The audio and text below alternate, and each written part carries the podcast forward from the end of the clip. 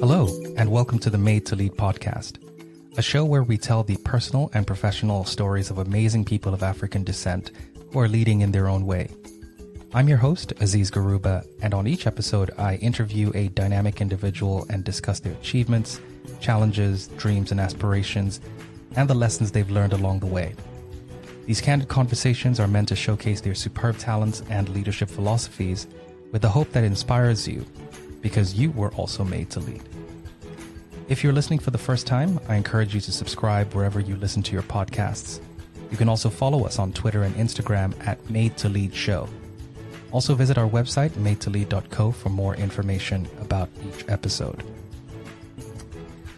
All right, uh, greetings everyone. So today on on the show, uh, my guest is Tim Akinnusi. He's a former managing director at Absa Home Loans. Uh, Absa is a bank in in South Africa, uh, and prior to that, he was the executive head of sales and client value management at Nedbank Home Loans, uh, which he was doing for seven years. Uh, so Tim led Nedbank's uh, home loan sales and client innovation growth post the 2011 South African mortgage crisis, and he reestablished its home loans brand and market share uh, through independent uh, estate agents and residential property developers. In 2012, Tim launched South Africa's first end-to-end application channel for Nedbank home loans, uh, where the platform attracts over a thousand applications each month and generates over 2 billion rand in home loans for Nedbank. Uh, he was also responsible for numerous innovations and improved the online experience uh, and buyer education for home buyers at Nedbank. Uh, in 2019, so last year, uh, Tim Akinnusi f- uh, founded Mortgage Market uh, at mortgagemarket.co.za um, out of a need to use technology to enable ordinary South Africans to take control over their home loan application journey and in the process earn some value rewards in the form of a, of a real cash um, a rebate for their self service behavior. Uh, Mortgage Market is the first online marketplace for home loans to give customers direct access to the top five banks in South Africa and share its revenues with clients who originate their home loans from the platform. Uh, Tim holds a Bachelor of Commerce degree um, and an MBA, and he also has an executive education certificate from Duke University. Um, and he joins us all the way from South Africa today. So thanks for for joining us, Tim. Thanks for having me, Aziz. Awesome. Uh, so let's just get started. So, so how did you, how did, how did your life begin? Uh, you know, what was your upbringing? Where did you grow up? What was school like for you? Uh, uh talk to us about that. Yeah, so um, I'm actually uh, sure I'm a product of many different societies. Um, I uh, spent the first six years of my life in Nigeria. So I was born in Lagos, and um, I was born to parents who are teachers. My dad is an academic, and my mom's a retired teacher. And um, yeah, we we sort of moved out of uh, Nigeria in the late 80s when my dad got an opportunity to lecture out in um, in Swaziland. So the whole family, uh, my siblings, my siblings and I, we all relocated down to Swaziland. Um, this was around about uh, 1989, 1990. So we spent about five years in Swaziland. And then um, as soon as South Africa kind of opened up from uh, uh in the context of um, its democracy um, post 1994, we um, we had been visiting prior to that.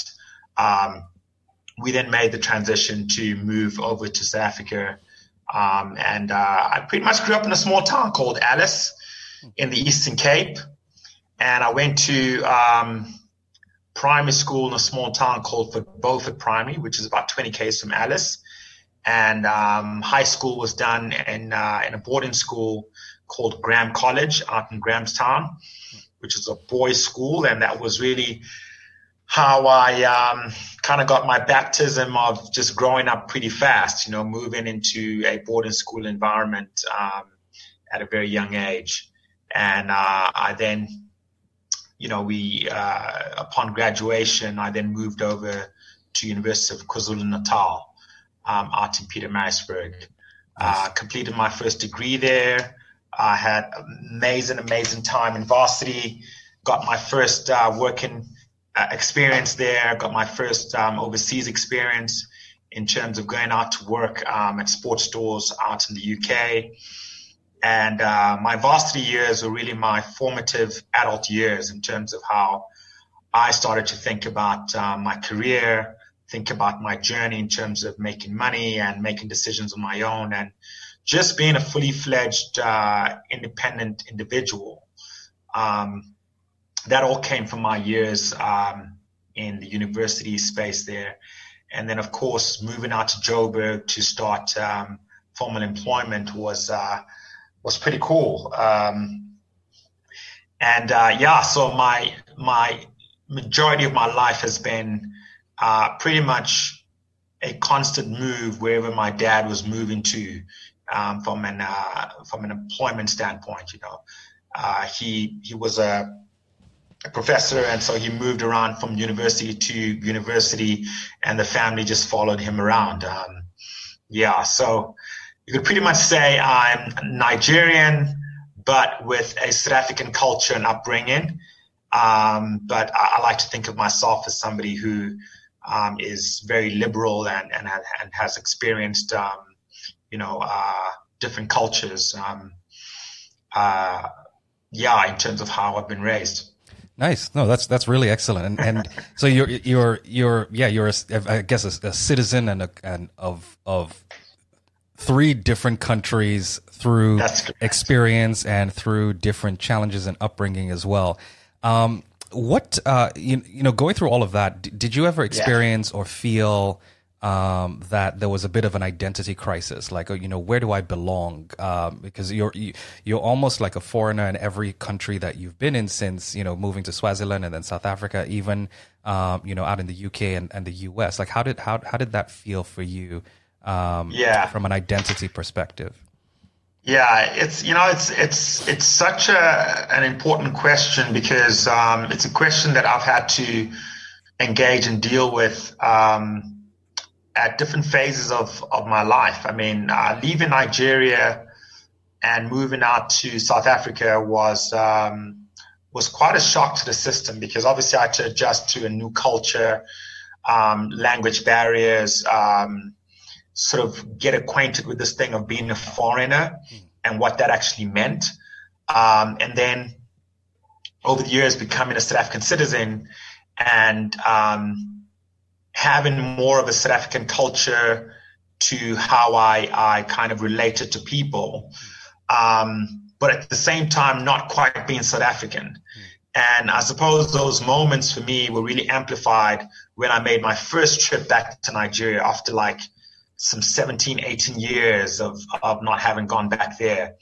And you almost are part of the society because you understand the lingo, you yeah. understand the, the, the, language, you understand, um, you know, the cultural dynamics.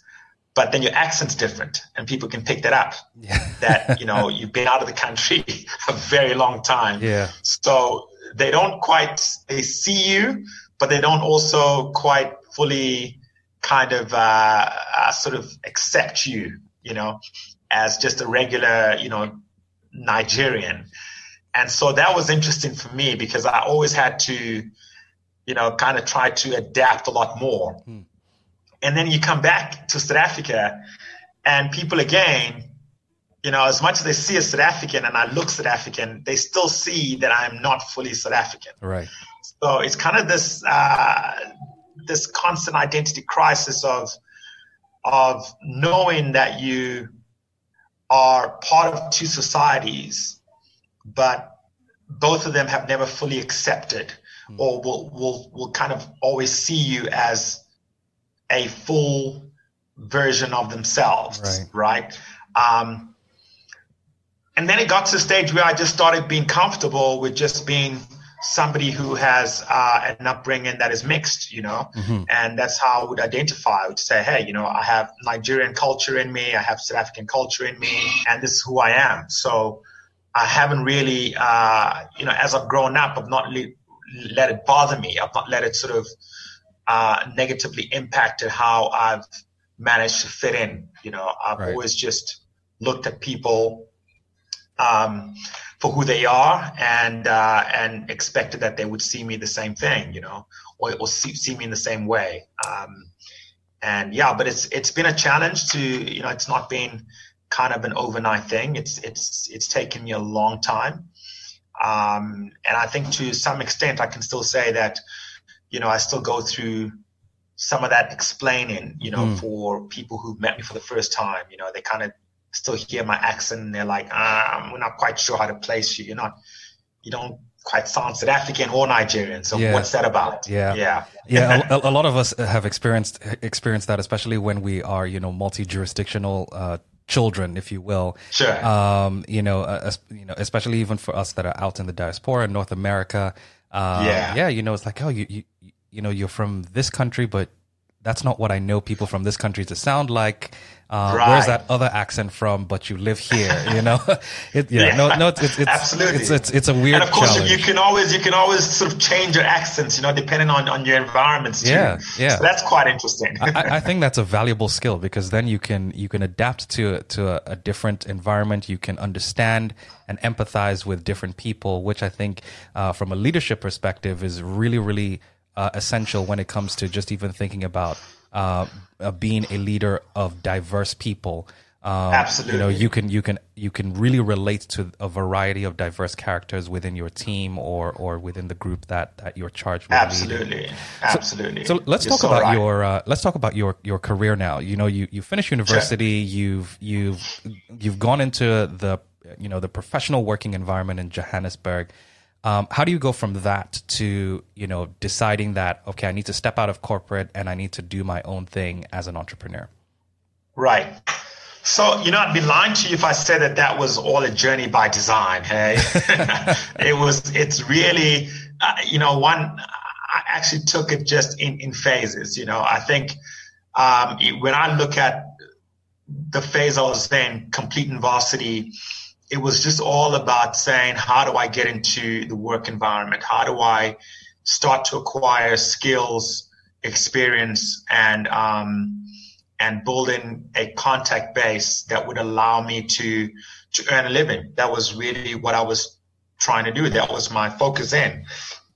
And one of the things that I was very fortunate to have was an understanding of the job environment, you know, while still being in university. So uh, I had a, a, great opportunity to become a student brand manager whilst I was, um, you know, completing my second and third year, which really entailed me doing student promotions um, in the varsity environment for a company called Unilever. So I was uh, pretty much running all of the brand activations that happened during the uh, the campus um, uh, semesters. And what that allowed me to do was just come to grips with this concept of taking a brief, understanding uh, what the outcomes are, understanding the process that the client wants you to go through, and then having a bunch of promoters that I had to uh, lead and manage and you know get them to do certain things in a certain way and that was quite uh, useful for me because when I started my first job, I could demonstrate my ability to um, to handle things that other interns couldn't handle. Hmm. Um, and so on that theme, I just kind of made myself into a sponge. I really, you know, uh, made sure I absorbed as much as, as I possibly could. I never saw any task as too much beneath me. Um, I also recall going to a uh, a session where there was one of the the founding um, partners of a well-known bank um, out here called First uh, FirstRand. Mm. Um, his name is Paul Harris, and he mentioned something. He said young people need to know everything, something about everything, and everything about something. And that really stuck with me because what he meant was in your formative years, you can't be too uh, narrow minded in terms of the experiences that you gather. You've got to almost open yourself up to learning as much as you can. Um, and then as you go along, then start to become a little bit more specific about where you see yourself going, what you see your, your skill sets um, developing into. And that allowed me to just rise up pretty fast in terms of my next, uh, you know, gig, which was to become a, a brand manager for um, uh, a chocolate brand called Ferrero. Um, I had no brand management experience when I when I got that that gig, and um, I just applied myself. I just showed a lot of commitment to learn and um, and just an, an open minded view of how I saw the business. You know, um, that was great because my next gig after that, um, becoming marketing marketing manager at Nedbank, the same thing. I had no prior experience in running, you know, uh, a brand in the context of a digital um, uh, en- environment. But I just, again, just applied myself, showed a willingness to learn, showed a willingness to soak up um, as much um, of what was thrown at me, and just applied myself to be the best that I could be. You know, um, and uh, that has snowballed into my third gig, which was moving out to clientele life and um, starting up their online division there with no experience in in uh, in insurance. Um, and again, that was an, an op- and and and and and and, and an opportunity for me to get to apply myself to environments that I'd never had any prior experience to. And, and that was also within yeah. Nedbank as well? Sorry? That was within Nedbank as well, right? Yeah, so that was actually outside of Nedbank. Okay. So um, my move to Clientele Life, which is which is a life insurance business. Okay. Um, yeah, so that was about. Uh, in fact, how I got that was I started my MBA, so I, I went back to school to do an MBA, and uh, the managing director of Clientele Life happened to be a classmate of mine. And this was just before the financial crisis hit. And in essence, he, he was like, you know, we've never really engaged in an online environment uh, before. A lot of our business has been done via telesales. We think that there's something in this. We know that, you know, what you're doing at, at Nedbank is pretty much within the digital realm. So can you not come across and, and help us start this entire division. Wow. And so I didn't hesitate. I was like, great, it's a new learning experience. Um, I don't know much about it, but I'm going to say yes to it and I'm going to learn on the job. And, and, and that's pretty much how that uh, opportunity came about. And I was there for two years. I helped them establish um, an online presence. Hmm. Uh, we developed online capability to help them originate uh, life insurance uh, products online and to communicate and engage with their clients online as well. And um, before long, you know, the whole financial crisis really started to crunch.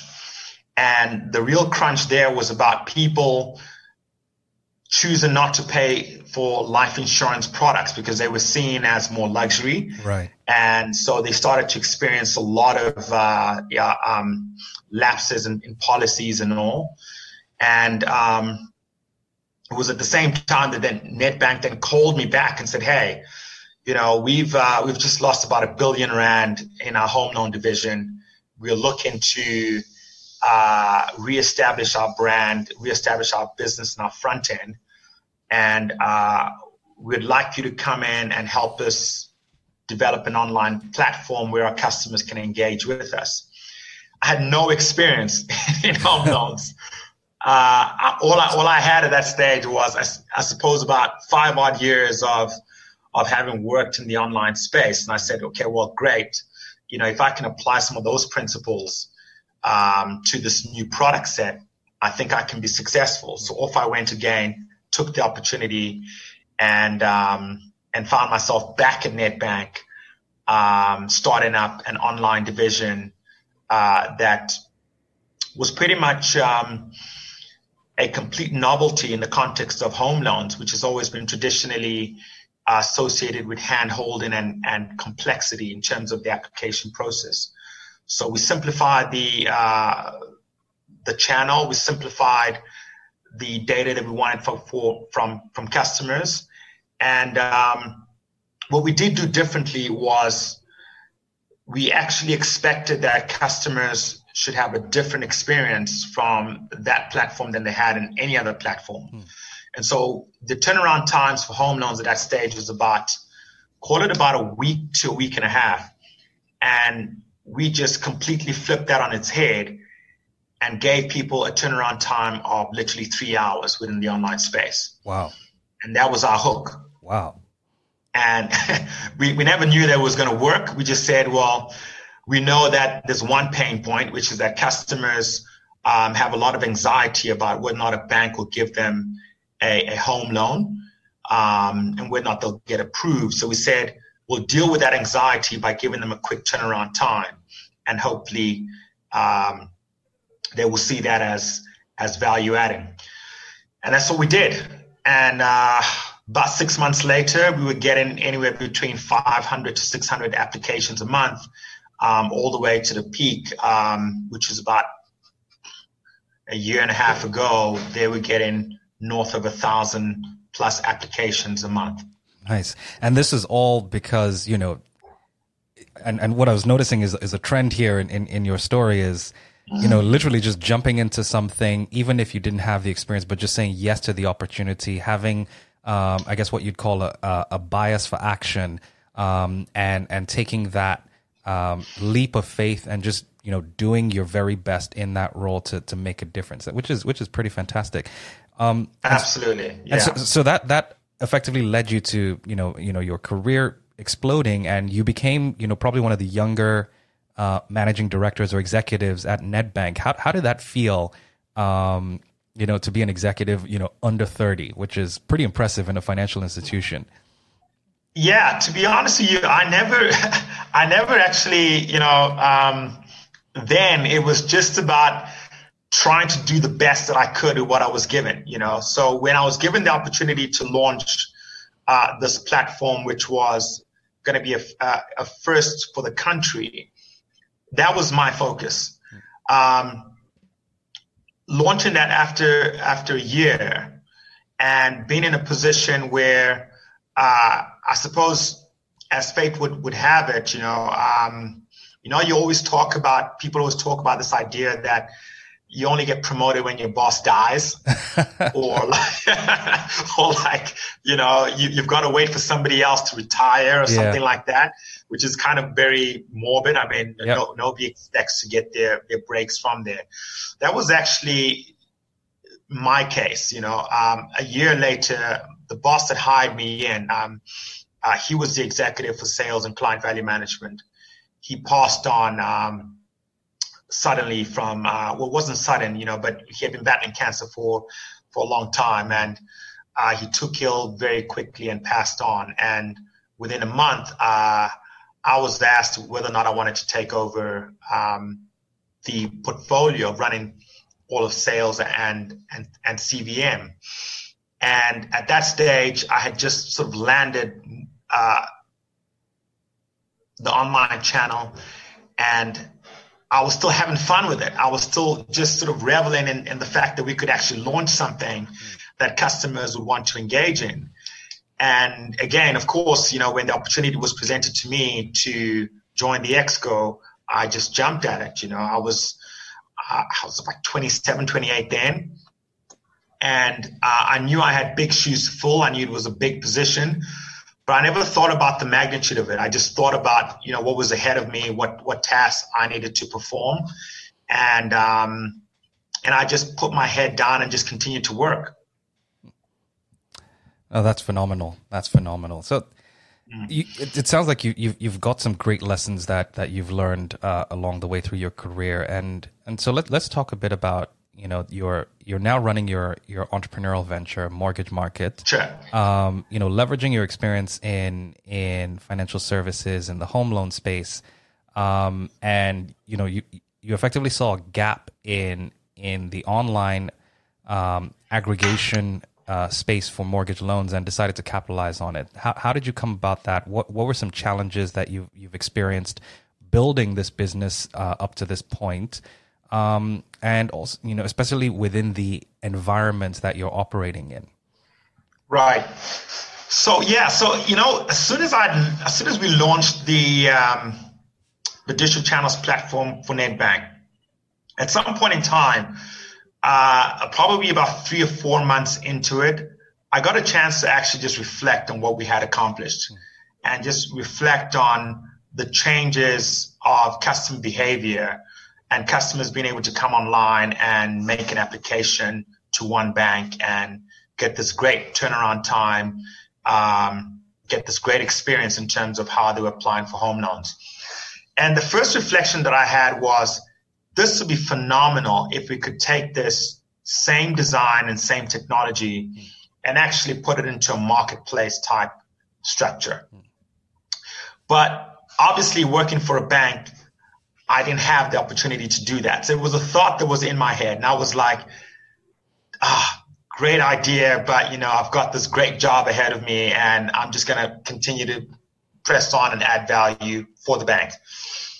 So that, you know, that went on for about five, six years. And then I got headhunted to join uh, ABSA's business to run their home loans business. And, you know, the mandate there was we want you to come in and digitize this business, make it a lot more customer focused. And um, again, growth is the main outcome that, you know, my superiors were, were, were expecting from me. Mm. So that thought again got deferred because now here's a great opportunity to you know be an MD of, of a business um, that has the second largest mortgage book in the country. So it was just deferred. And um, I joined ABSA and probably some six, seven months into my journey at ABSA, uh, unbeknownst to me at that stage was this massive restructure that was coming down the down the line with, with ABSA. They had reset their strategy, which uh, I had expected um, because I came in there as part of the reset of the strategy. But what I didn't expect was that that would come with a restructure. Hmm. And so they restructured the whole retail and business banking division. And like literally, I had lost five of my sponsors within a space of two weeks. Wow.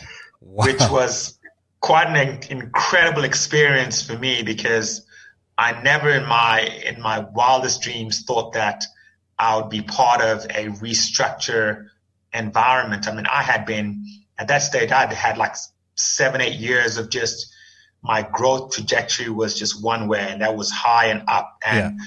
and I wasn't really even reflecting on the growth that I'd had. It was just kind of just moving on to the next milestone. But this caused me to reflect on my career and what I wanted to do. And um, I was uh, I was um, part of this restructure. Uh, I lost out in that restructure, so they basically told me, you know, like within a matter of like uh, weeks, when my bosses sort of uh, exited uh, ABSA, they were like, "You're no longer going to be part of. Uh, well, you, you're no longer going to run the home loans division. We'll find you something else to do." And um, that was it. Take some time out and figure out what you want to do. Okay. And I was like, what? But, you know, again, it was one of those moments where you just say to yourself, okay, I'm not going to make any rash decisions here, right? Um, I'm going to take some time out to reflect on my career and what I want to do next. Mm. One thing was for sure was that I had enjoyed being in the home loans environment being in real estate, dealing with making people homeowners, dealing with um, just how people used homes as assets and how the bank played a key role in financing homes for uh, or financing these assets for ordinary South Africans. And, and that for me was very clear that I wanted to be in that space. So my decision was if I can't if I can't add value for a bank from a home loans perspective, then how can I do it for an industry? Hmm. How can I do it for a um, an industry that uh, is craving a lot more digital integration and digital involvement in terms of how it, it simplified and added value for customers. So I then just, you know, during my time out, I just thought about the idea of saying, let me do what I did at Nedbank and use that technology, but accept solve an even bigger problem in terms of creating a marketplace that customers could engage with all the banks in a transparent, convenient, and controlled manner. And then again, say, how do we move the conversation beyond just technology and say, how do we actually create a business model behind this? Mm. Which I then thought, well, if customers are going to be self serving, it's always going to be great to give them some level of incentive for them to want to do this on their own. And so uh, then came the decision to say, well, let's split our revenues that we get from from the banks with our customers. You know, they're right. the ones who are making the application. We think that they deserve to have um, a portion of um, the profits back to help them with this, uh, you know, very um, costly journey of becoming a a homeowner.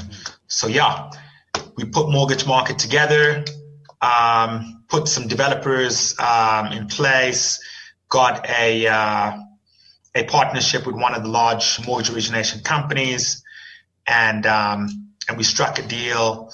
Uh, I own I own seventy percent of uh, the entity. They own thirty percent of it, and we now have a market player that allows customers ac- uh, to get access to all to all banks in in in real time.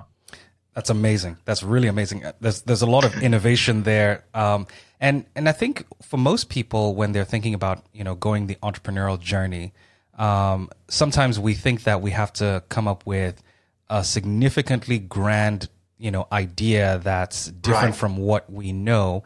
Uh, but what you're you're saying and what what your story is showing is that you know, sometimes you just have to figure out how to build a better mousetrap based on working with mousetraps. um, That's uh, and, and you, you can create a business out of that. So I guess for, right. for those that are thinking about entrepreneurship um, as as the next phase of the, of their of their journey, um, feel free to look into what your experience uh, has has given you uh, and see how you can leverage that uh, uh, to move forward. So I just want to pivot. Right. You you had mentioned, um, you know, uh, as you know, during the restructuring, you had a few sponsors that that you know got restructured out. Um, yeah. I guess my, my next question, um, you know, within the, these next uh, five minutes uh, that we have, um, is you know, how did you develop uh, good relationships with sponsors and mentors, and and how in, instrumental were they uh, in uh, catapulting your career forward? Right. So, you know, it, it, I always say this to people is, um, you know, one of the things that the, the world of employment gives an opportunity to do is to, is to leave a mark, is to build a reputation and, um, and to let your work speak for itself. You know, um, I've always had it in me to, to understand this concept of, you know, well done is always going to be better than well said, right? Yeah. The fact that you do things means that you can build a body of work that other people will reflect on and take notice and say, that guy's doing something pretty cool. He's a hard worker. He's um, he's producing things that um, uh, nobody else is doing. So my sponsors came as a result of them seeing the work that I was doing in rebuilding Nedbank's front end and in growing its market share in being innovative in terms of the products that we were putting out there. So they actually reached out to me and they said, Hey, uh, our business is nowhere as advanced as what you've done with the Nedbank business. We want you to come in and actually run this. I had no prior relationships with mm. them. They really were just looking at the body of work and the output of some of the stuff that I had done. And on that basis alone, they were saying, we want you to come and work, work for us. So in the same way, even when, um, uh, yeah, so so that, that was what got me into ABSA in the first place, right? right? right. Um, and for me, again, I, I didn't look at the size of the opportunity or the uh, the prestige of being, you know, a young MD. I was probably about 33 at the time. My focus was on the work, was on making sure that the level of execution, level of output spoke for itself. Um, and uh, that's what's always given me a lot of confidence about, um, even when I don't know about how the future is going to turn out, I'm always confident that if I if I get a break, that I'm going to make the most of it, and I'm going to I'm going to demonstrate value. Nice. And so that's something that I I, I think my sponsors have always sort of been attracted to. Brilliant. I, I like that. Well done is better than than well said. Um, so, so, so our last question that that I'll ask is, you know, um, what advice would you give to a younger version of of you, um, and what what leadership philosophies would you want that person to to imbibe? So my my advice that I would give to my younger self is just uh, take some more risks. Damn it, just keep pushing on. I mean, you know, there's no there's no glory in playing it safe. You know, um, life is risky on its own. You know, um, we every day you're taking a measure of risk when you step outside. Of course, we can't step outside now given COVID nineteen, but yeah. when eventually we do step outside, you know, um, that's risky on its own. You know and you've got to start to break down life in in in the context of the things that you can do to better yourself, better your community, better your improve your your your your career prospects mm. by taking more chances. So I would say to my younger self is just go out there and um, you know uh, invest in yourself, take more chances, and uh, and let uh, the universe continue to unfold and bring more opportunities to you as you take more chances. Excellent, very good, very good advice. Um, so we'll we'll wrap up uh, with with a little uh, uh rapid fire session. Um, So, going to ask you about five five questions, and you've got you know five seconds or ten seconds to just sure. give me your best answer. Um, okay. So, what is a book that you're currently reading? I'm reading three books at the moment. I read like multiple books. Uh, I've just finished um, uh, Ben Horowitz' Hard Thing About Hard Things. Oh, nice. Uh, which is an amazing book. Um, I'm reading Blitzscaling now, uh, which is a Reid Hoffman book. And uh, the third book I'm reading is about um, it's a it's a book on extreme ownership. Okay. Um, which was uh, a book that was done by the Navy SEAL. Okay, cool. Um, what would you say is your favorite place to escape to? Ah, uh, I love LA. I'd come out to LA anytime. Nice. You know, but my favorite place to escape to is really just being around loved ones and friends and family. You know, uh, doesn't matter where we are, as long as those people are around me. You know, it's always a good space. Excellent. And who's your biggest cheerleader or supporter? My wife. Awesome. awesome. I, I don't. Yeah, th- I don't think any other answer would have would have would have worked. um, okay, and if money or resources were not an issue, what would you do? If money and resources were not issues, um, you mean as a hobby or uh, whatever in life? Whatever. Yeah. I would be sure. I would be speaking to people about my entrepreneurial journey um, and my journey in corporate, um, and uh, sharing my story and just, I suppose, just letting people know that the reality is that success is not this big silver bullet mm. that people can expect. It's really a, a collection of um, small habits uh, done really well at a consistent level. Um, yeah. Awesome. And the last one early riser or night owl? I'm an early riser. I'm a five o'clock type of guy. Excellent. Yeah. Excellent. Brilliant. Well, well, Tim, thank you very much for joining us um, all the way from South Africa. We really appreciate it, and and I do know that your story is going to inspire a lot of people to to take action, whether it's in their entrepreneurial journey or just to take more risk uh, when it comes to to their careers. I appreciate it. Thank you so much for listening to this episode of Made to Lead. If you enjoyed what you heard, please subscribe on iTunes, Google Podcasts, or wherever you get your podcasts, and please share with others. Also, take a moment to leave a review as well. This helps us improve and also get discovered by others. You can also support by following us on Twitter and Instagram at Made to Lead Show and by visiting our website, madetolead.co.